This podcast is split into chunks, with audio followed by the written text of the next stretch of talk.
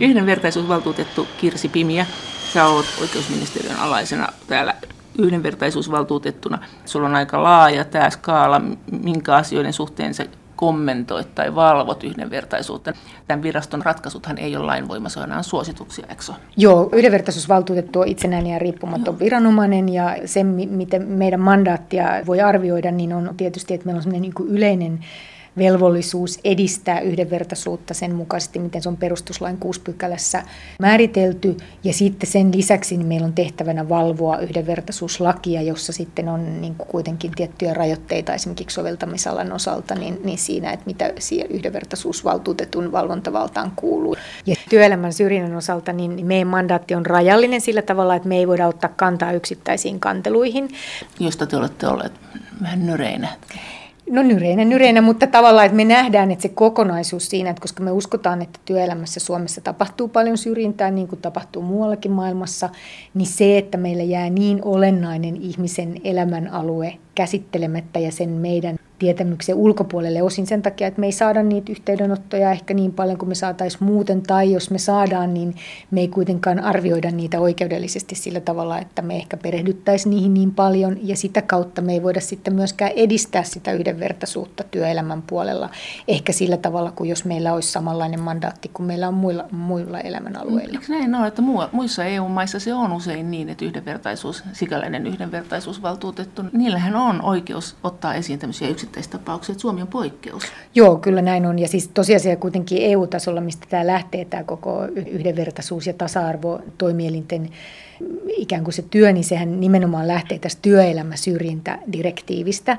Ja, ja sitten toisaalta niin, niin toisaalla määritellään se, että on niin kuin tämä vammaisuuteen, sukupuoliseen suuntautumiseen, sukupuoleen liittyvä syrjintä, joka meillä kuuluu sitten tasa-arvovaltuutetulle ja muu. Että siellä on niin kuin hyvin rajatut nämä syrjintäperusteet, että meidän omallakin on paljon laajempi, mutta tietenkin se työelämä niin kuin tavallaan yhtenä tämmöisenä olennaisena alueena puuttuu sitten meidän toimivallasta tällä hetkellä. Tämähän on tämä meidän lainsäädäntö tietysti EU EU-lainsäädännölle tavallaan alisteista. Se menee se EU-lainsäädäntö sen yli. Saavutettavuusdirektiivi on nyt tulossa lähiaikoina ja se tarkoittaa käytännössä sitä, että tämmöiset mobiili- ja nettipalvelut julkishallinnon puolella, niin ne pitäisi olla muokattu siten, että sinne pääsee henkilöt, joilla on yleensä vaikeuksia tämän netin kanssa. Ne pitäisi muodostaa helpommiksi, eikö se näin ole? Joo, eli siis tosiasiassa hallitus on antanut esityksen tämän, lain, tämän direktiivin voimaan saattamisesta juuri viime viikolla, että se on nyt todellakin tuore asia ja se koskee nimenomaan siis se soveltamisala niin varsinaisesti tätä viranomaisen digitaalisia palveluita, mutta kun me tiedetään, että meillä Suomessa on monia yksityisiä tahoja, jotka huolehtivat kuitenkin julkispalveluista ja julkisen hallinnon tehtävistä. Esimerkiksi jos me nyt ajatellaan tulevaa sote-palvelua, niin tässä on hyvä esimerkki, mutta esimerkiksi meillä niin kuin sellaiset vakuutukset, jotka on niin pakollisia lainsäädännön pohjalta, niin silloin se tekee tavallaan niin kuin myös vakuutusyhtiöistä julkisen hallinnon toimijoita. Ja, ja siitä syystä niin tämä direktiivi nyt sitten koskee myöskin sitten esimerkiksi vakuutuspuolta ja finanssipuolta laajemminkin sitten luottolaitoksia, pankkeja ja muuta, vaikka tämä varsinainen soveltamisala EU-tasolla on ollut nimenomaan julkiselle puolelle, mutta Suomessa on nyt otettu tämmöinen laajempi soveltamisala tähän, johtuen esimerkiksi pankkipuolelta osittain siitä, että me edelleenkin käytämme niitä verkkopankkitunnuksia tunnistautumiseen, mm, jolloin ajatellaan, että jos jatkossakin tämmöinen tunnistautumismenettely ikään kuin tulisi pankkien kautta, niin silloin tämä, tämän saavutettavuusdirektiivin pitää soveltua myös sinne. Nythän on tämä tietosuojadirektiivi, joka on iso asia. Tämä saavutettavuusdirektiivi ei ole niin iso asia, vaikka sekin pistää uusiksi erilaisia systeemeitä, koska siinä nämä sanktiot ei ole niin isot, jos sitä tottelee. No joo, ei varmaan sekään. Ja, ja tietysti jos ajatellaan, että tämä saavutettavuusdirektiivi nyt koskee nimenomaan vain digitaalisia palveluita, eli se, mitä löytyy verkosta, mitä löytyy mobiililaitteista ja muista, että voisihan meillä olla muutenkin niin kuin sitten palveluiden saavutettavuudesta, jolloin mennään ehkä osittain sinne esteettömyyden puolelle, ja että siinä mielessäkin tämä on paljon suppeempi tietysti.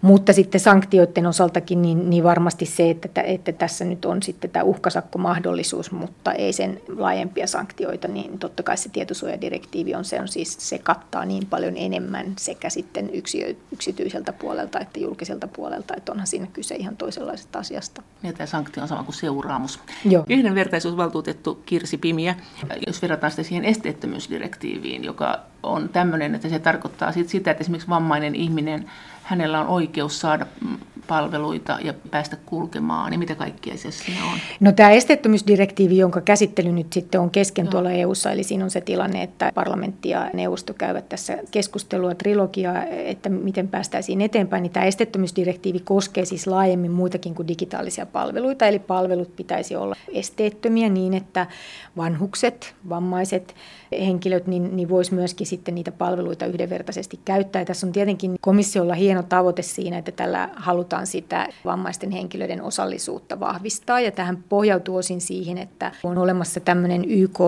yleissopimus, joka koskee vammaisten ihmisten oikeuksia. Ja EU on siinä osapuolena siinä sopimuksessa, ja tämä sopimushan myöskin Suomi ratifioi sen vuonna 2016. Ja mä en nyt ole ihan varma, silloin oli vielä kaksi EU-maata, Alankomaat ja, ja Irlanti, jotka eivät ole ratifioineet, että en ole ihan varma siitä, onko hekin jo sen ratifioineet. Niin tämähän on koko tämän direktiivinkin taustalla on se.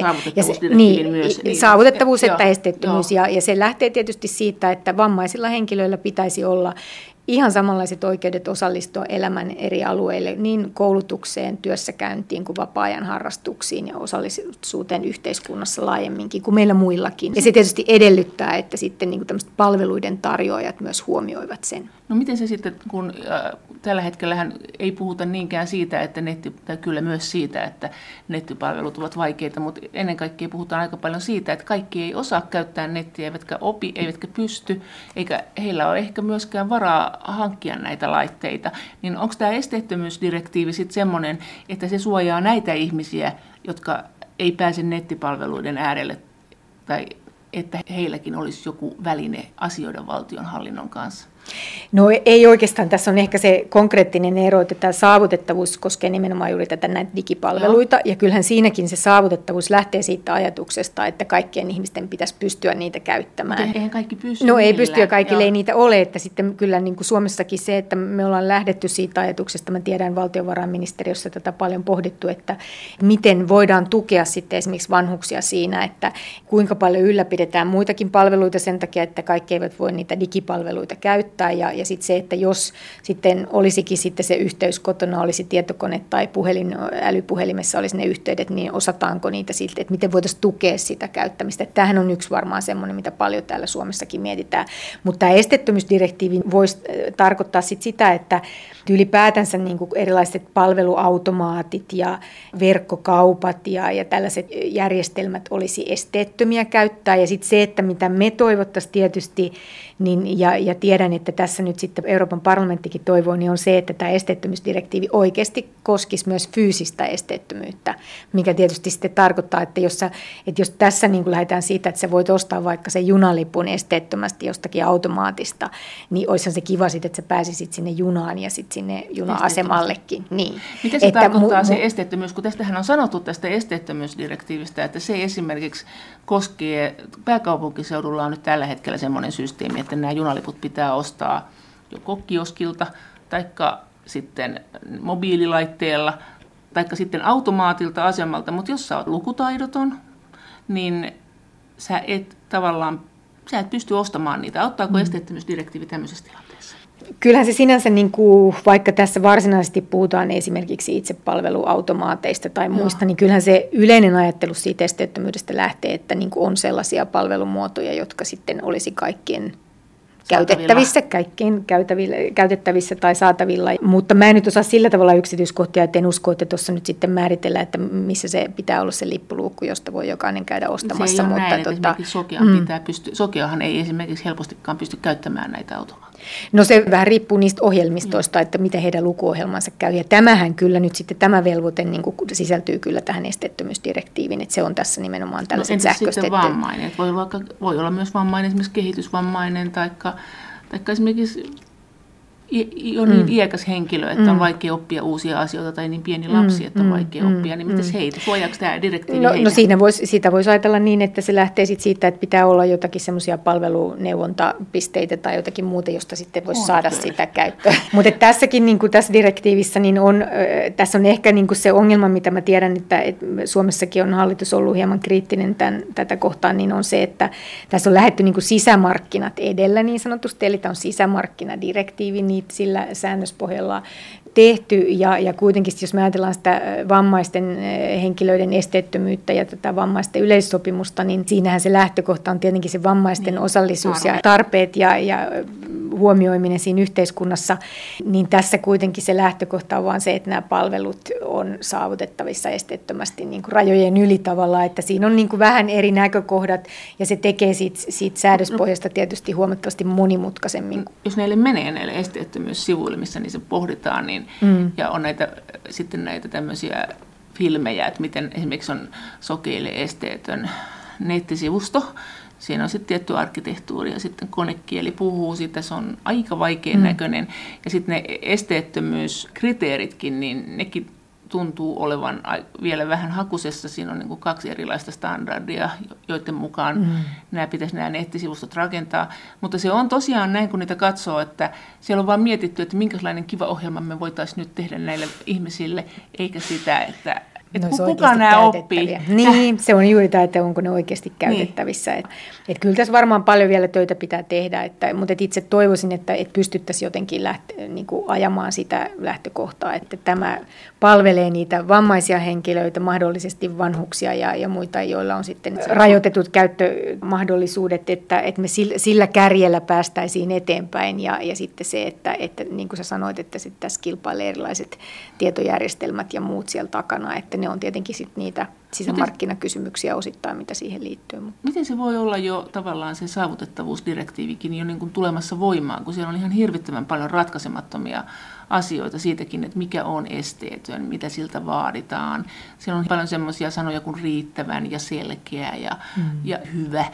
Tämmöisiä sanoja, jotka on täysin venyteltävissä joka suuntaan. No mutta se, mut se sitten käytännössä tavallaan näkyy, että eihän, eihän lainsäädäntöä voi niinku tehdä niin, että meillä tekniikka kehittyy ja järjestelmät kehittyy kaiken aikaa, että voisi niinku eksaktisti jossakin säädellä sen, että mikä on riittävän esteellinen ja mikä ei, kun me ei tiedetä mille järjestelmille tai mille no, tekniikalle no, joku perustuu, niin silloin se pitää olla tämmöistä yleiskieltä, että se on riittävä ja se on saavutettavissa ja näin. Ja käytännössä se sitten tarkoittaa sitä, että mä mietin, että mitä meille nytkin tulee, esimerkiksi näitä ihmisten yhteydenottoja, kanteluita, niin, niin se voi olla sit sitä, että tavallaan että kun vammainen ei pysty sitten käyttämään, otetaan tässä malli esimerkiksi, esimerkiksi ihan tämmöistä matkakortin lukulaitetta, niin silloin voi kyse olla syrjinnästä tosiasia, eli että hän ei pysty käyttämään, koska se laite on suunniteltu sellaiseksi, että se vaatii näkökykyä, niin silloin se voisi katsoa, että vammaista henkilöä syrjitään siitä, ja hänelle sitten pitäisi, pitäisi ehkä tehdä tämmöisiä kohtuullisia mukautuksia, jotta hän voisi käyttää, ja nyt mä tiedän, että esimerkiksi pääkaupunkiseudulla niin näkövammaisethan on vapautettu sitten HSLn alueella alueella niin maksuista sen takia, että he eivät pysty käyttämään niitä matkalipun lukijoita. No onko siihen tulossa muita ryhmiä, jotka ei myöskään pysty käyttämään? No en ole kuullut tästä.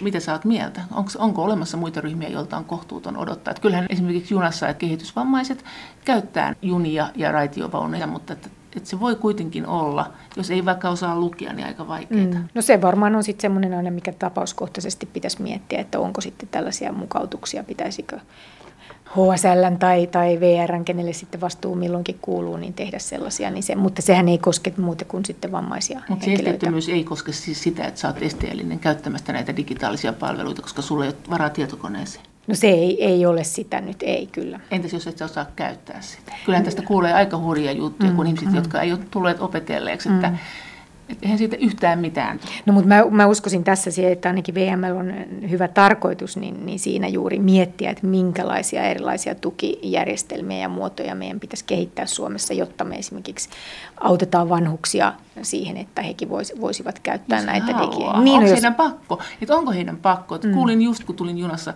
eräs matkustaja tuttu siinä kertoi, että hänen äitinsä ei osaa käyttää tekstiviestejä. Jos tämä on se lähtökohta ja että hän ei nyt suinkaan ole ainoa, mm. joka on kertonut näitä tarinoita ihmisistä, jotka ei kerta kaikkiaan omaksu näitä eikä halukkaan mm. omaksua, niin mm. mitä, että sä voi sanoa, että tehdään heille sellaisia ohjelmia, Siis no ei, ei, saisi tietokonetta auki. Niin, niin, totta kai, joo joo. Mutta mä, mä uskoisin tässä, että, että ensinnäkin kyse on vähän siitäkin, että minkälaisista, minkälaisista palveluista on milloinkin kyse. Niin se, että et, et viranomaisillahan on sitten velvollisuus järjestää niitä palveluita muullakin tavalla. Toimistoon pitää saada soittaa. Niin, niin, niin tai muuta. Että siinä tulee tietenkin niin kuin siitä, mitä meillä nytkin on joo. tällä hetkellä. Yhdenvertaisuusvaltuutettu Kirsi Pimiä, jos te äh, haluat saada tämän esteettömyyden toimimaan, niin mistä sä tiedät, että se toimii? Meillä on sellaisia yrityksiä, jotka voi tehdä tämmöisiä esteettömyysselvityksiä verkkosivuille nykyisenkin jo.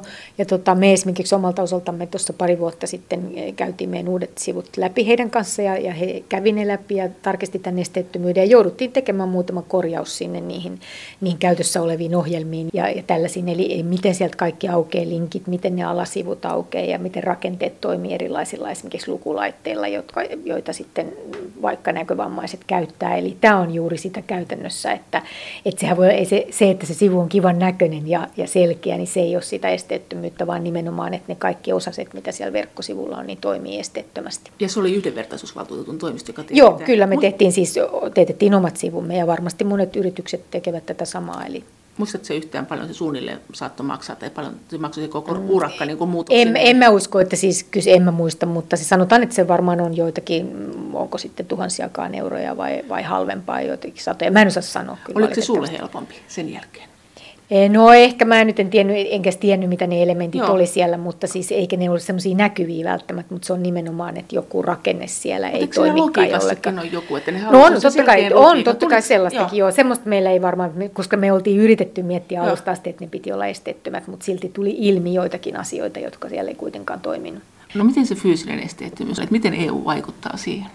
No mä toivon, että me saataisiin EU-ssa jollain lailla esteettömyysdirektiiviä siihen suuntaan, että siinä myös huomioitaisiin tämä fyysinen esteettömyys. Ja, koska se pitäisi olla kaikkien ajatus se, että, että me että ihmiset, joilla on liikuntarajoitteita, niin pystyisivät liikkumaan. Sehän ei ole siinä siis siinä perusesityksessä, että sitä soveltamisalaa pitäisi laajentaa ja sen puoleen parlamentti tietysti taistelee, mutta epäilen sitä, että onko se se lopputulos. Oletko mutta... mitään, mitä, siellä, mitä ne sanoo siellä? En, en, ole, en ole No mitä komissio joo. sanoo tästä? No komissiohan tietysti tässä vaiheessa nyt trilogissa on, on no. mukana. Että, no, että, eikö komissiolla tota... oli kunnianhimoinen se kuitenkin se no, tavoite? No eihän heilläkään niin se, sillä tavalla niin kaikkea tai se fyysistä tota, esteettömyyttä koskee koskenut, että kyllähän siinä nyt enemmän lähdettiin näistä muista palveluista. Että mikä osittain minusta on se, että kun tässä mennään niin kuin sisämarkkinat edellä, niin se, että sulla on rakennuksia joissakin paikoissa, niin sehän nyt ei ole sit sellainen sisämarkkinakysymys osittain. No, eikö, vammais, että... eikö vammaisia kuitenkin, tai siis tämmöisiä, jotka tarvitsevat näitä esteettömyyspalveluita, niin eikö heitä ole 80 miljoonaa euroa Kyllä, valtavasti. Ja nimenomaan, ja kun me puhutaan myös siitä, että eihän tämä koske tämä esteettömyys vain vammaisia ihmisiä, vaan se on me, me, meistä jokaista, joka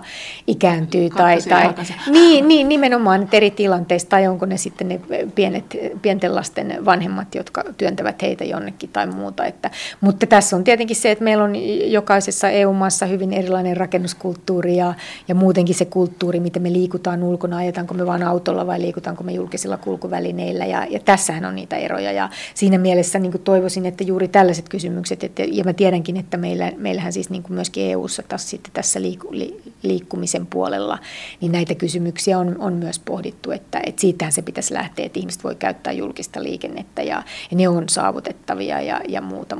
Kyllä tässä on niin kuin eroja sillä tavalla, että jos me mietitään jotain Yhdysvaltojakin, joka monessa asiassa tietysti asiat on paljon huonommin kuin meillä, niin kyllähän tämmöinen esteettömyys tavallaan sitten siellä niin on ollut toisella tavalla niin kuin huomioitu. Tai esimerkiksi Australia, jossa miettii sitä, että kuinka siellä pääsee Vai. kaikkialle. Että siellä, siellä on semmoinen niin kuin, varmaan toisenlainen asenne, mutta olen kyllä kuullut Yhdysvalloista sitäkin, että on sanottu, että siellä kummasti tai heidän vahingonkorvauslainsäädäntönsä on yksi seikka, joka tukee sitä, että huomioidaan, koska joku voi aina nostaa kanteen sitten siitä, että... On kaatunut. Että, niin, tai jotakin. Mutta että, että kyllä mä nyt toivon, että me mentäisiin pikkuhiljaa sitä kohti, ja siitähän se vammaisten yleissopimus lähtee, että, että tota se esteetön yhteiskunta ja elinympäristö pitäisi olla se. Miten EU muuten tähän yhdenvertaisuusasiaan vaikuttaa?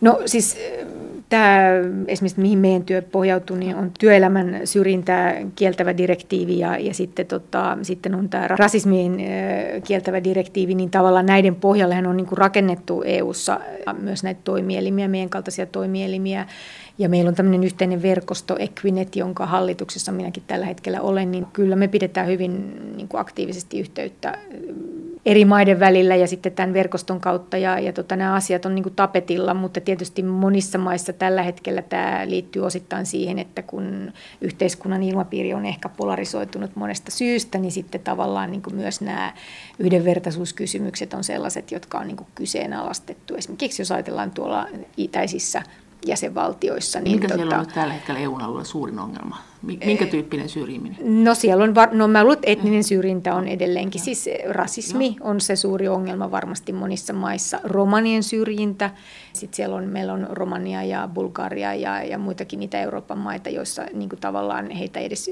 tavallaan hyväksytä yhteiskunnan jäseniksi ja muuta. Että tämä on varmaan sitä suurinta. Ja sitten edelleenkin tietysti sukupuolten välinen syrjintäkin. Miten ikäsyrjintä EU-alueella? No ikäsyrjinnästä me puhutaan ja me ollaan itse asiassa, on itsekin osallistumassa ensi kuussa niin semmoiseen eh, konferenssiin, joka käsittelee nimenomaan nuorten ikäsyrjintää, mikä nyt on vähän poikkeuksellista. Usein puhutaan aina tästä iäkkäämpien ihmisten ikäsyrjinnästä. Se on kysymys, mitä, mistä paljon puhutaan, mutta, mutta se, mitä me on mietitty Suomessakin, niin se, että meillä olisi hirveästi faktaa siitä, niin sitä meillä ei ole. Eli meille tulevia ikään perustuvia syrjintätapauksia, kanteluita, niin niitä on siis joitakin kymmeniä vuodessa, mutta ne jakautuu siihen, että siellä on sekä vanhempia ihmisiä, mutta sitten siellä on myöskin näitä nuoria ja aika paljonkin usein sitten. Me ollaan keskusteltu aluehallintovirastojen kanssakin, jotka sitten tätä työelämäsyrjintää valvovat, että missä määrin se ikä näkyy esimerkiksi siellä irtisanomis riidoissa tai, tai muissa tapauksissa, niin kyllähän se näkyy, mutta ehkä siinä määrin, kun siitä puhutaan, että se on aina Joo. se, että ne valitaan, ketkä saavat lähteä ensimmäisenä, niin otetaan ne vanhimmat sieltä ja muuta, niin sit tavallaan sitä kaipaisi, että ihmiset sitten nostaisi niitä juttuja. No miten Suomi sijoittuu tässä yhdenvertaisuusasiassa koko EUn tasolla? Ollaanko me hyviä vai huonoja? No kyllä mä luulen, että me EU-tasollakin kuitenkin ollaan hyviä. Ja ensinnäkin voi sanoa, että tämä meidän yhdenvertaisuuslaki, joka on nyt ollut voimassa kolme vuotta, niin on eurooppalaisittain niin kuin erittäin hyvä laki. Että juuri tämä, että meillä on hyvin laaja tämä, tämä, nämä syrjintäperusteet, että meillä on ja tämä myöskin tämä muu henkilön liittyvä syy. Eli se on täysin avoin se, että mikä tahansa, mikä liittyy henkilöön, niin voidaan huomioida syrjintäperusteeksi. Paljonko EU vaikutti tähän, tähän tähän yhdenvertaisuusasiaan Suomessa? No kyllähän se vaikutti, koska on siellä kuitenkin ne direktiivit takana ja koko ja tavallaan meidän... Niin, joo, niin, ja nimenomaan sitten jos ajatellaan niin kuin ihan yhdenvertaisuusvaltuutetun roolia, niin kyllä se perustuu niin kuin sinne direktiiveihin kuitenkin, että, tota, että kyllä sillä, sillä, sillä tavalla on merkitystä näissä. Vaikka joissain asioissa EU sääteleekin yhdenvertaisuus- ja syrjintäasioita jäsenmaissaan, niin silti jäsenmaissakin on omat lainsäädäntönsä, jotka näihin asioihin vaikuttavat. Mutta mitkä asiat tällä hetkellä ovat isoimmat ongelmat syrjinnän suhteen EU:ssa. Yhdenvertaisuusvaltuutettu Kirsi Pimiä. EU-tasolla se, mikä on hyvin yhtenäistä, on se, että, että lähes kaikissa maissa suurimmat syrjintäperusteet on ehdottomasti tämä alkuperä ja sitten toinen on vammaisuus. Ja se näkyy meilläkin. Se näkyy, niin kuin tota, jos ajatellaan kaik, kaikissa yhteydenotossa aivan selvästi, eli, eli molemmat, että nämä muodostaa 40 prosenttia meidän yhteydenotosta nämä kaksi syrjintäperustetta. Et jos ajatellaan, että laissa on 13 syrjintäperustetta, niin kaikki muut muodostaa sitten sen, sen lopun reilut puolet. Että, että se on, ne on iso joukko meillä ja ne on yleensä kaikissa muissakin EU-maissa. No mitä se samat. syrjintä sitten on? Syrjintä ja. voi olla koulussa. Esimerkiksi meillä näitä, mitä on tullut, niin se voi liittyä juuri sun vammaisuuteen. Ja vammaisilla esimerkiksi se, että he periaatteessa, kun he, jos he tarvitsevat tämmöisen koulukuljetuksen vaikka, niin, niin se koulukuljetus annetaan ainoastaan siihen lähikouluun. Ja sitten jos toisaalta vammainen lapsikin haluttaisiin vaikka musiikkikouluun, niin sitten kunta epää sen koulukuljetuksen, jolloin tosiasiassa tietenkään vammainen lapsi ei voi mennä sinne kouluun. Ja että siellä on niin tällaisia kysymyksiä, tai sitten se, että meillä oli tapaus, jossa äidinkielellä tai venäjänkielisiä oppilaita oli kielletty puhumasta keskenään venäjää välitunnilla, siis oli suomenkielisessä Joo. koulussa. Ja, ja sitten opettajat olivat kieltäneet heitä keskenään puhumasta venäjää ja käyttämästä heidän omaa äidinkieltään välitunnilla. Että nämä on tämmöisiä esimerkkejä. Eli Suomessa se on kielletty, vaikka sanotaan, että Ruotsissa se menee läpi, että suomea ei saa puhua välitunnilla ei se varmaan sielläkään mene läpi. Ei siis, no ei se mene läpi, jos jo, mutta se on totta kai, että jos ihmiset ei kantele siitä, niin ei tämmöistä voi olla tavallaan. Luitko sen kanssa sen jutun? Joo, siis kyllä mä, niin kuin, joo, joo, että, että, että, että kyllä se niin kuin tietenkin pitää olla niin, että jos he keskenään puhuu jossakin, niin en kukaan voi määrätä, mitä kieltä he puhuu. Mutta totta kai oppitunnilla on sitten niin kuin aivan eri asia. Että... Miten tämä koulukiusaaminen liittyy teihin? Eikö te ollut sitä mieltä, että sen pitäisi liittyä teidän mandaattiin? No siis ajat, koulupuoli, niin se häirintä, yhdenvertaisuuslaissa on tämmöinen häirintäpykälä, no. ja se häirintäpykälä niin kuin tavallaan voi olla, kiusaaminen voi olla häirintää, eli, eli sillä kiusaamisella luodaan sellainen pelottava, uhkaava ilmapiiri. Onko tässä nyt sitten, että se kuuluu teidän mandaattiin, vaikka se tämä ihminen ei tulisi häirityksi niin kuin iän tai rodun tai en tai No siis nimenomaan tai... siis tavallaan se häirintä perustuu siihen, että ne perusteet on ihan samat kuin tässä syrjinnässäkin. Niin. Eli se on tietenkin se niin niin, mandaatti, se ei voi olla, mitä että te ette mene auttamaan ketään, jota on muuten kiusattu ja sanottu, että no mikä, ei... mikä olisi se muu kiusaaminen? No se- yleensähän se perustuu juuri sun, sun henkilöösi. Aa, mutta Jos niin mietit- nimenomaan, jos ei se ole siis uskontoa eikä, eikä noita listoja, mitä teillä on, niin jos se on, että me nyt ei tykätä tosta, niin onko se sitten yhdenvertaisuus? Tuota, No, no tietenkin, jos se kiusaaminen on vaan, että me ei tykätä, mutta us- useinhan se saattaa liittyä johonkin siihen, että, että, tota, että su, susta ei tykätä, koska sä oot ton näköinen. Tai se- Sekin, että siis mikä on ikävää, niin se, että sä oot köyhästä perheestä esimerkiksi, sulle ei ole, niin sehän voi olla tämmöinen muu henkilöön liittyvä syy. Sosiaalinen joo, asema, joo. niin nimenomaan.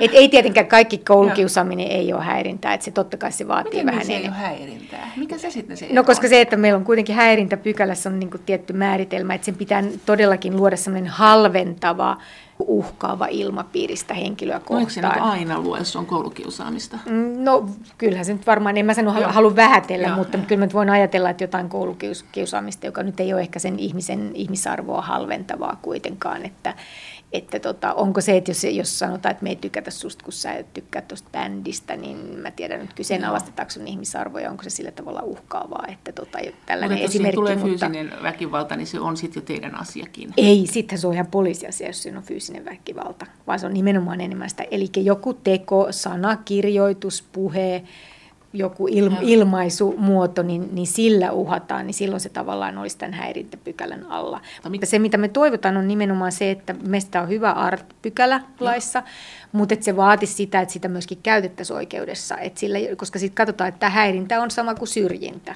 Tavallaan, että sitä, si- se, sitä voitaisiin niitä juttuja viedä eteenpäin. Että kyllä me ollaan itse yritetty nyt joitakin asioita viedä eteenpäin, mutta niitä aika vähän tulee niitä yhteydenottojakin. Plus, että siinä on aina se näyttökysymys, että et eihän se nyt ihan helppo kysymys ole koskaan, niin kuin tietysti kun lakipykäliä määritellään, että voi, voisiko sitten katsoa, että sitä häirintää on tapahtunut. Yhdenvertaisuusvaltuutettu Kirsi Pimiä, mutta miten teillä yleensä Euroopan alueen, teillä yhdenvertaisuusvaltuutetuilla, niin mikä teillä on se juridinen oikeus puuttua näihin asioihin? Sä sanoit, että suosituksia, mutta käyttääkö sitten tuomioistuimet näitä suosituksia niin kuin ratkaisujen perustein? No se, mitä me käytännössä tehdään, niin kuin ihminen kantelee meille, Joo. että häntä Hän on on sy- syrjitty. niin me sitten tietenkin arvioidaan sitä tilannetta, että, että niin sanotusti, että ylittyykö se tämmöinen syrjintäepäily, ja, ja tota, selvitetään siinä, että mitä on tapahtunut, mitä vastapuoli on tehnyt ja, ja niin edelleen. Me, me saatetaan laittaa sitten kirjallinen pyyntö sitten tälle niin sanotulle vastapuolelle, että, että mikä on heidän näkemys asiasta. Ja jos sitten meidän mielestä näyttäisi siltä, että lakia on rikottu ja, ja, ja henkilöä on syrjitty, niin, niin me voidaan antaa siitä semmoinen oma kannanotto itse. Ja se ei ole, niin kuin sä sanoit, se ei ole oikeudellisesti sitova, mutta että usein tietysti niillä kannanotoillakin on merkitystä. Ja tavallaan vaikka esimerkiksi yksi viranomainen muuttaa omaa toimintaansa sen jälkeen, tai miksei yksityinenkin, että, että esimerkiksi joissakin tilanteissa siinä vaiheessa, kun me ollaan otettu yhteyttä, niin yrityksessä on huomattu, että no ei ole tarkoitus tietenkään ollut, ja sitten vaikka jotain ohjeistusta on muutettu ja niin edelleen. Mutta sitten on mahdollista, että me viedään esimerkiksi tämmöinen syrjintätapaus niin tuonne yhdenvertaisuus- ja tasa-arvolautakuntaan, tai sitten niin, että me avustetaan henkilöä ja viedään se asia oikeuteen. Että tota, mutta meillä Suomessa on sinänsä hyvä minusta sekin, että, että yksilö voi viedä, ihminen voi viedä itse oman asiansa sinne lautakunnan käsiteltäväksi. Ja he voivat antaa tämmöisiä oikeudellisesti Ja sitovia silloin, silloin ratkaisuja. sieltä tulee jo rangaistuksia näille rikkojille. No, tämä on kuitenkin tämmöistä siviilioikeutta, Joo. niin tässä ei niin varsinaisesti rangaistuksia tule, mutta, mutta se, että sieltä voi tulla niin kuin uhkasakkoja sen, Ah. sen teon lopettamisesta. Ja sitten jos tämä asia viedään oikeuteen, niin oikeus voi määrätä sitten myöskin hyvitystä uhrille. Ja sitten tietenkin vielä otetaan huomioon että meillä on myös rikoslaissa syrjinnän kielto. Ja se on tietenkin, kun rikoslaki on aina hyvin spesifiä, jokainen mm, rikoskuvaus ja, ja muuta, niin se on tietenkin rajoitetumpaa. Eli tämä yhdenvertaisuuslain tulkinta syrjinnästä on laajempi kuin mitä meidän rikoslaissa. Mutta rikoslaissakin on nimenomaan tämä, että tota, palvelutoiminnassa, niin se, että me nyt viime aikoina on ollut tämmöinen tapaus, jossa helsinkiläiseen ravintolaan niin ei päästetty ulkomaalaisilla asiakirjoilla ihmisiä, henkilöpapereilla ihmisiä sisälle, niin, niin se oli syrjintää ja siinä tämä ravintola ja, ja myöskin tämä ovimies niin saivat sitten tuomion. Mitä te EUn yhdenvertaisuusvaltuutetut, mitä te pohditte? Mikä teillä on tämä juttu, kun sanot, että sä kuulut tähän teidän kattoorganisaatioon? No tietysti me, meidän osatyöstä on sitä, että me seurataan niin kuin mitä, mitä muissa maissa tapahtuu, ja, ja tota, mutta kyllä siellä meillä on ollut tässä viime aikoina sellainen hanke, ja nyt toukokuussakin pari sekä Euroopan neuvoston puolella että sitten EUn puolella, niin, niin on, on tota, ajettu tällaisia standardeja tavallaan näille elimille, tasa- ja yhdenvertaisuuselimille. Ja siinä tietysti meillä on asiat hyvin, mutta tämä tietenkin tarkoittaa enemmänkin sitä, että niissä maissa, joissa tällaisia elimiä ei ole, tai vaikka siellä onkin, mutta ne ei ole millään lailla itsenäisiä riippumattomia, eli he on alisteisesti jonkun muun Joo. viranomaisen alla esimerkiksi, ja, ja joka pystyy määräämään heidän tehtävänsä, niin silloin tietenkään tämä perusajatus siitä, että joku riippumaton viranomainen voi arvioida sitä syrjintää, niin ei toteudu. Ja sitten on tämä vammaiskortti, jota nyt ajetaan EU-alueelle. Joo, Ja se tarkoittaa mitä? No sehän tarkoittaa, että vammaisilla ihmisillä olisi tämmöinen kortti, joka todellakin kävisi, tunnustettaisiin kaikissa EU-maissa, joka osoittaisi, että henkilö on niin sanotusti vammainen. Ja sillä silloin esimerkiksi meillä Suomessa, niin tämä voisi tarkoittaa juuri sitä, että hän saa esimerkiksi vaikka junaan tai bussiin avustajan ilmaiseksi ilman pääsyä lippua, tai tämä voisi soveltua myöskin sitten kulttuuritarjontaan siellä puolella, että jos henkilö tarvitsee sen vammansa vuoksi avustajaa, niin hän saisi sen ilmaiseksi mukaansa, tai että hän tarvitsee jotakin muita palveluita, niin se on tavallaan semmoinen tietty osoite, erityisesti yksityisten palveluiden puolella, niin, niin on minusta... Koko EU-alueella. Niin, niin, niin, missä on semmoista tarvetta siitä, että, että he ei voi, niin kuin, koska ensinnäkään vamma ei aina näy ulospäin, niin myöskin, että me voidaan uskoa se, että me ei niin kuin rajoiteta sitä siihen, että vain ne, jotka liikkuvat pyörätuolilla tai sitten vaikka vain so- näkövammaiset ihmiset, niin se, että olisi tällainen kortti, joka henkilöllä on, jolla hän pystyy osoittamaan sitten oman vammansa ja sitten hän on oikeutettu tiettyyn palveluun. Entäs ikäsyrjintä EU-maissa? Mikä se on se tilanne, kun sanoit, että nuorten ikäsyrjintä on ongelma, mutta miten tämä lasten ikäsyrjintä? Et eikö vielä joissakin EU-maissa esimerkiksi ruumillinen väkivalta lapsiin ole ihan sallittua? No, no, mä, no siis joo, kyllä mä tiedän, että siis puhutaan. Joo, kuritus, joo, joo. Ja se on, no se on varmaan siitä, että miten se on sitten rikoslaissa niin kuin säädelty. Että ei varmaan missään ole sanottu, että väkivalta on sallittua, mutta miten, niin kuin, että mihin kaikkeen puututaan, niin se on varmaan se, että joissakin maissa sitä ei ole sillä tavalla kriminalisoitu kuin meillä. Tietenkin niin kuin lasten oikeudet yleisestikin minusta EU-ssa, niin, niin meillä on tässäkin tietenkin takana kansainvälisiä sopimuksia, joihin kaikki, kaikki maat ovat sitoutuneet, mutta kyllähän lapset on hyvin erilaisessa asemassa varmasti eri EU-maissa. Ja sitten jos ajattelee sosioekonomista rakennetta ja sitä elinympäristöä, jossa niin kuin lapset elää nykypäivänä. Että, että meillähän sitten taas puhutaan siitä, että meillä esimerkiksi ei ole niin suuria ne perheet, meillä ei ole niitä isovanhempia mukana siinä arjessa, niin kuin joissakin maissa on. Ja sitten toisaalta, mikä vaikuttaa tietysti lasten asemaan paljon, niin on se ilmainen kouluruoka ja, ja ne, se, että, että sä pääset sinne kouluun ylipäätänsä, mikä en usko, että on ihan kaikille kuitenkaan edelleenkään EU-alueellakaan selvää. Ja sitten toisaalta niin kuin tämä vanhempien osallistuminen siihen, siihen, että pitääkö lapsi käydä ruokkimassa koulun välitunnilla, mikä johtaa siihen, että voivatko vanhemmat käydä molemmat töissä. Et siis... Monissa maissa on edelleenkin tämä, että monet naiset tekee osa-aikatyötä sen takia, että he hakee lapset koulusta sitten kello 13 tai käyvät ruokkimassa heitä lounaalla tai muuta. Et, et kyllähän meillä on tässä hyvin erilaisia järjestelmiä. Että kyllä yli... on eri, eri, on eri, eri, eri, eriarvoisia varmastikin eri maissa. Ja enkä mä sanoisi tässä, että Suomi on kaikessa varmaankaan edellä. Että kyllä mä oon ymmärtänyt nimenomaan sitten taas, että meillä on paljon sellaisia ongelmia, mitä ehkä muilla ei ole. Kuten? Öö, mitä mä nyt sanoisin. No ehkä juuri tämä, että meillä lapset itsenäistyvät kovin aikaisin. Tämä on ainakin yksi asia, joka on tullut esille ja siitä näkökulmasta, että se on tietenkin tavallaan hyväkin asia. Mutta sitten toisaalta niin kuin jätetäänkö me lapset, että monessa maassa ei tulisi mielenkään, että lapset voisi olla kolme tuntia iltapäivällä yksin kotonaan, kun ne on vasta seitsemän, kahdeksan vuotiaita tai jotakin että onko tässä semmoista, niin kuin, ja sitten jos ajatellaan, että meillä on toisia EU-maita, jossa ikään kuin oppivelvollisuusikä alkaa kolmesta vuodesta eteenpäin. Niin se on tavalla, varhaiskasvatusta. No se on varhaiskasvatus, niin. mutta silti, että ne, ne, tavallaan, että ne lapset pitää viedä sinne kouluun, oli se nimi sitten mikä tahansa. Mutta tässähän meillä nyt on puhuttu siitä, että edelleenkin vanhemmat saavat valita, vievätkö he lapsensa varhaiskasvatukseen vai ei. Että on varmaan semmoisia, että meillä on niin kuin loistava tilanne lasten oikeuksien toteutumisen näkökulmasta, mutta sitten varmaan joitain asioita, mitä meillä voisi kehittää siihen suuntaan, suuntaan, mitä jossain muualla on. Onko se sitten tosiaan näin, että kaikkialla EU, EU-alueella, jossa kuitenkin edellytetään, että kaikille maksetaan lapsilisää, niin EU-alueella lapset siinä mielessä ei ole yhdenvertaisia, että he saisivat kouluopetusta, että he ei välttämättä saisi lukutaitoa, että sitä ei EU-alueella valtioilta edellytetä. No en osaa valitettavasti tota lainsäädäntöä niin, tai sillä tavalla, Joo. mutta, mutta mä niin ajattelisin ehkä, että ne voi olla kysymyksiä siitä, että mikä koulu on maksutonta, juuri tämä, ja sitten tämä, tämä ruokapuolihan on ihan olennainen asia, ja onko Tiedätkö? oppikirjat maksuttomia, ja sitten kun monissa maissa on koulupuvut, maksaako ne vai eikö, että sehän voi vaikuttaa sitten juuri siihen, että perheelle jo tosiasiassa varaa laittaa lasta kouluun. Tai sitten ylipäätänsä, että se on vaan se perheen elätys, että lapsi tarvitaan tekemään töitä.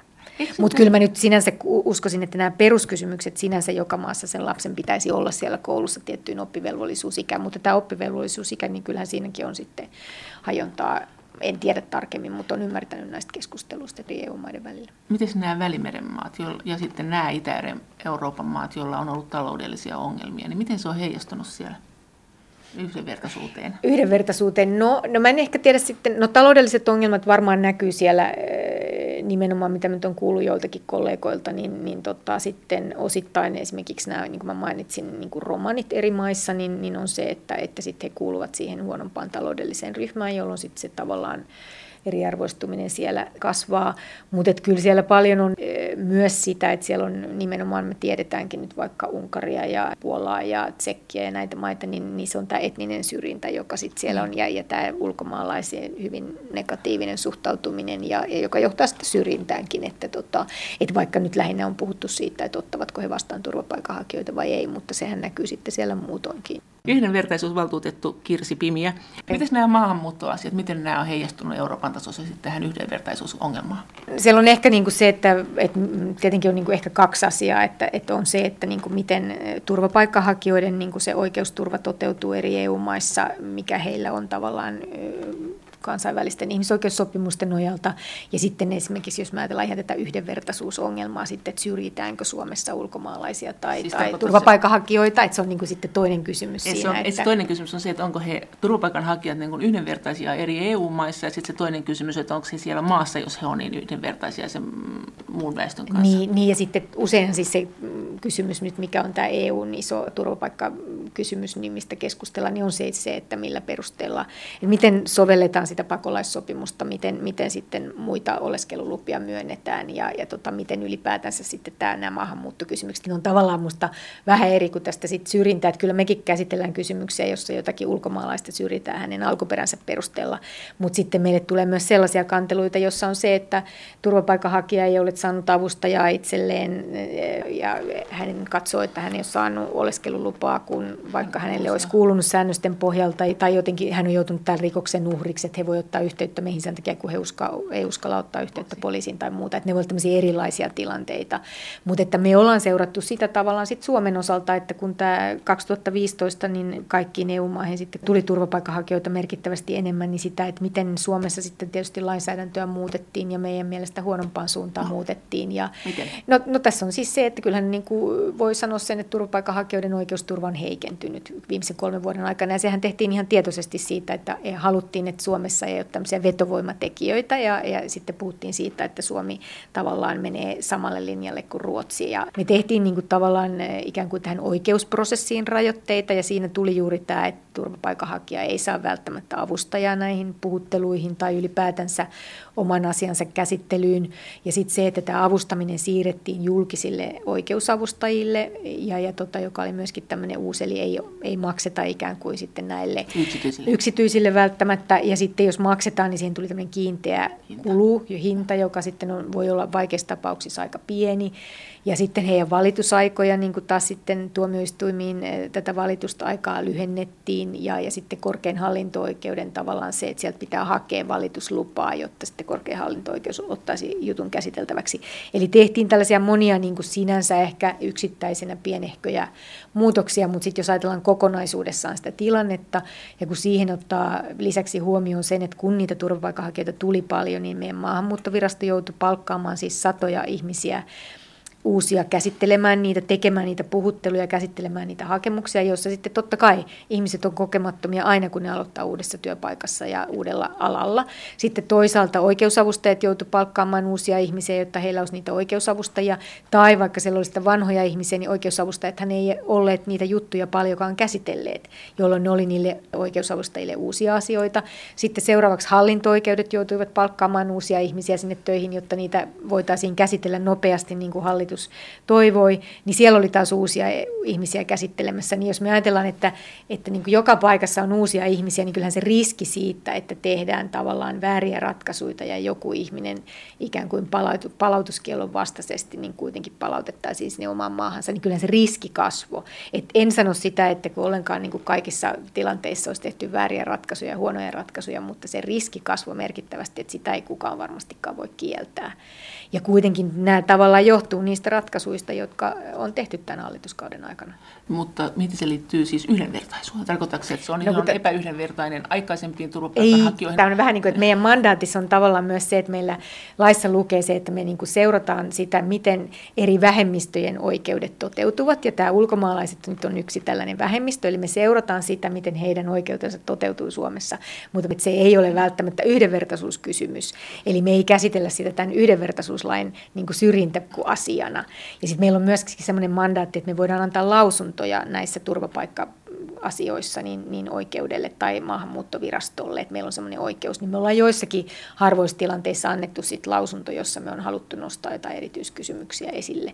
Mutta se on, siinä se tulee sitten kysymyksiin tämmöiset mm. asiat kuin vammaisuus tai seksuaalinen suuntautuminen erityisesti teille? No to, joo, joo, totta kai joo. Tietysti sitten kun me on annettu näitä lausuntoja, niin ne on sitten liittyneet usein sitten johonkin semmoiseen erityisen haavoittuvaan ryhmään ja, ja niihin, tähän haavoittuvuuden huomioimiseen tässä prosessissa. No mikä sitten on ollut pahinta tai ikävintä tai mihin te olette kiinnittänyt eniten huomiota, että minkälaisiin tilanteisiin, mitkä on ollut teistä erityisen kohtuuttomia? No tietysti me, mehän törmätään, siis meille tulee kuitenkin kanteluita vaan joitakin kymmeniä vuosittain, niin, niin, ja sitten tietenkin muita yhteydenottoja, mutta, mutta et kyllähän siellä on ehkä näkynyt se sellainen, niin kun, että tietyllä tavalla mehän teetettiin tämmöinen tutkimuskin, jossakin arvioitiin sitä, että millä tavalla nämä turvapaikkapäätökset on tehty, että mikä on se näyttökynnys, mitä siinä edellytetään näiltä näiltä hakijoilta ja siinä mielessä se tutkimus osoitti sen, että, että tämä näyttökynnys olisi noussut ikään kuin se, että, että uskotaan se, että ihmisille on tapahtunut jotakin väkivaltaa tai vainoa tai jotakin muuta, mutta ei uskota, että se olisi riski enää tulevaisuudessa. Että tässä tavallaan on meidän mielestä niin kuin ainakin sen, sen tota, kohderyhmän osalta, mitä tässä tutkimuksessa selvitettiin, niin, niin, niin kuin tapahtunut selvä muutos. Ja se, mitä sieltä nyt ehkä sellaisia yksittäisiä asioita on, niin kuin on se juuri, että, että tavallaan, koska eihän, eihän voi olettaa, että nämä ihmiset osaisivat niin meidän oikeusprosessia niin kuin sieltä tulee, niin ehkä se, että niitä on tullut ilmikin, että, että nämä turvapaikkapuhuttelut alun perin, niin ne on ollut ehkä aika lyhyitä, pintapuolisia, tulkki ei ole ehkä välttämättä aina osannut tulkata asioita oikein, ei osattu ehkä kysyä oikeita kysymyksiä, tai sitten se juuri, että jos ihminen on hyvin traumatisoitunut tai muuten haavoittavassa asemassa, niin ei ole, ei ole ymmärretty sitä siinä puhuttelussa, ja, ja tavallaan, että se, että jos sä oot hyvin traumatisoitunut, niin sitten sua pitää vähän puhutella toisella tavalla ja, ja huomioida se tilanne, että kuinka sua pelottaa kertoa niistä tapahtumista, joita sulla on, tai että millä tavalla sä kysyt jonkun ihmisen seksuaalisesta suuntautumisesta, jos se tulee kulttuurista, jossa se on täysin kiellettyä, kriminalisoitua, niin miten se yhtäkkiä nyt osaisi sitten kertoa sulle kaikenlaista. Ja, että tällaisten seikkojen huomioiminen ehkä siinä puhuttelussa. Sitten toisaalta niin, niin sitten joskus on nähnyt sellaista, että kun on tehty sitten näitä valituksia tuonne tuomioistuimiin, niin sitten ehkä kuitenkaan ei ole aina kaikissa tilanteissa osattu nostaa niitä relevantteja asioita esille niissä valituksissa, mitä sinne on viety, jolloin tietysti sitten tuomioistuin tekee sinänsä niin kuin ihan oikean ratkaisun, mutta siinä hakemuksessa ei ole ikään kuin sitten osattu nostaa niitä relevantteja asioita esille.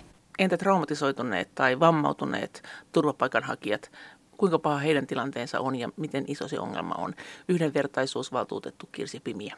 Kyllähän näitä tulee ja eri syistä voi olla sit se. Ja sitten meillä on ihmisiä, jotka on lukutaidottomia tai sitten esimerkiksi meille tuli yksi tapaus vastaan, jossa ihmisillä oli niin paha lukihäiriö, jolloin hän ei pystynyt hahmottamaan niitä asioita, niin kuin mitä käsiteltiin tai muuta. Tämä on juuri sitä haavoittuvuutta, että se ymmärretään, että ei voi vaatia kaikilta sen saman peruslomakkeen hahmottamista ja kykyä. Tai se, että ihminen osaa kertoa ne tai uskaltaa kertoa ne asiat, joiden hänen niin sanotusti kannattaisi kertoa, jotta hän pystyy todistamaan sen itsensä kohdistuvan niin kuin vainon.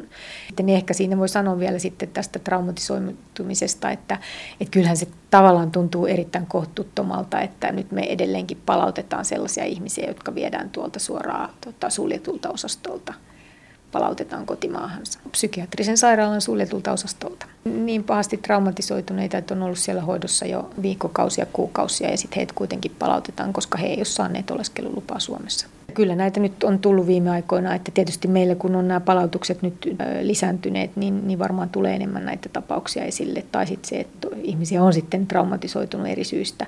Mutta kyllä tämä on se tilanne, kun meillä puhutaan näistä pakkopalautuksista, niin kyllähän siellä on niin kuin hyvin erilaisia tilanteita taustalla. Ja sitten se, että jos sitten vedotaan siihen, että se on kohtuutonta se palautus, niin, niin kyllähän se tietysti pistää miettimään, että jos ihminen sieltä pakkohoidosta palautetaan, jos ei hänellä ole mitään käsitystä oman elämänsä hallinnasta millään lailla ja sitten hänet lähetetään jonnekin, jossa tiedetään, että kuitenkin sit varmaankin terveyspalvelutkin on paljon heikommalla tolalla tai muuta, niin onko se kohtuullista? Näin sanoi yhdenvertaisuusvaltuutettu Kirsi Pimiä. Kiitos teille viesteistä ja kiitos kommenteista. Ja kaikki viestit ja kommentit ovat aina erittäin tervetulleita ja niitä voi lähettää esimerkiksi sähköpostiosoitteeseen maija.elonheimo.yle.fi ja sen lisäksi me voimme keskustella näistä asioista yhdessä myös Twitterissä.